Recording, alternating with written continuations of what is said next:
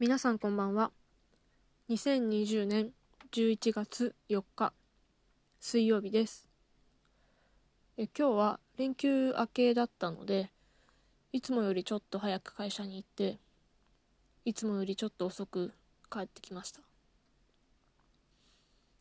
で月曜日はまあみんな出勤で自分は休みだったので、まあ、結構メールも来ていたりしていてで、まあ、火曜日は祝日でで、まあ、そうするとですね、まあ、海外が動き出してしまうので結構メールが来ててっていうのでもう今日はずっとメール返して打ち合わせも結構多くてみたいななんかずっとメールと打ち合わせを繰り返していました。やっぱりそうすると自分の作業が全然進まなくって。うーって言いながら一日終わってしまったなと思ってますがまあ重いメールを何個か返せたのでとりあえず良かったかなと思っています。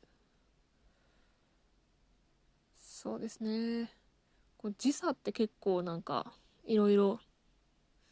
難しいなって思うんですけどまあ、よく、まあ、日本とアメリカとヨーロッパで会議をすることとかもあったり、今も会議しようかって言ってるんですがなかなかいい時間っていうのがなくてあっちが昼ならこっちは夜でみたいなあっちが朝でもこっちが夜でとか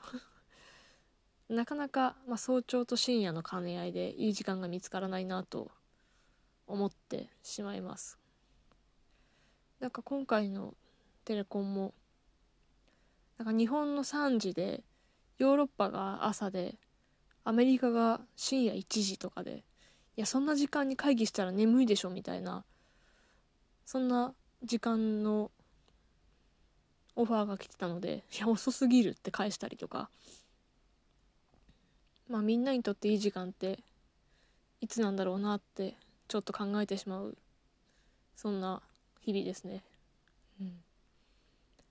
なかなかめんどくさいんですよね時差合わせるの。やっぱりアジアはいいなとか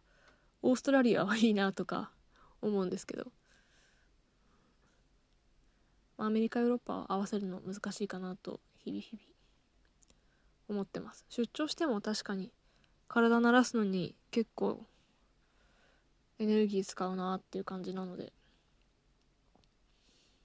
そうですね。うん。アメリカちょっときついかな。ヨーロッパはそんなにきつくなく過ごせたような気がしてますが。でもそんな時差ボケしない方なので意外と寝たら治っちゃうかな。ね出張行くと寝れない人とか結構話は聞くんですけどそんなことなく爆睡できるので飛行機も余裕ですね。ずっと寝てられるんで。恵まれてるなと思います。はい、いやこう時差合わせるドラえもんの秘密道具とか開発されないかなと思ってます。はい。そうですね。あやっぱりなんか週3日だと思うと頑張れたりするんで毎週このぐらいになんないかなと思ったところで今日は終わりにしたいと思います。えー、それでは皆さんおやすみなさい。また明日。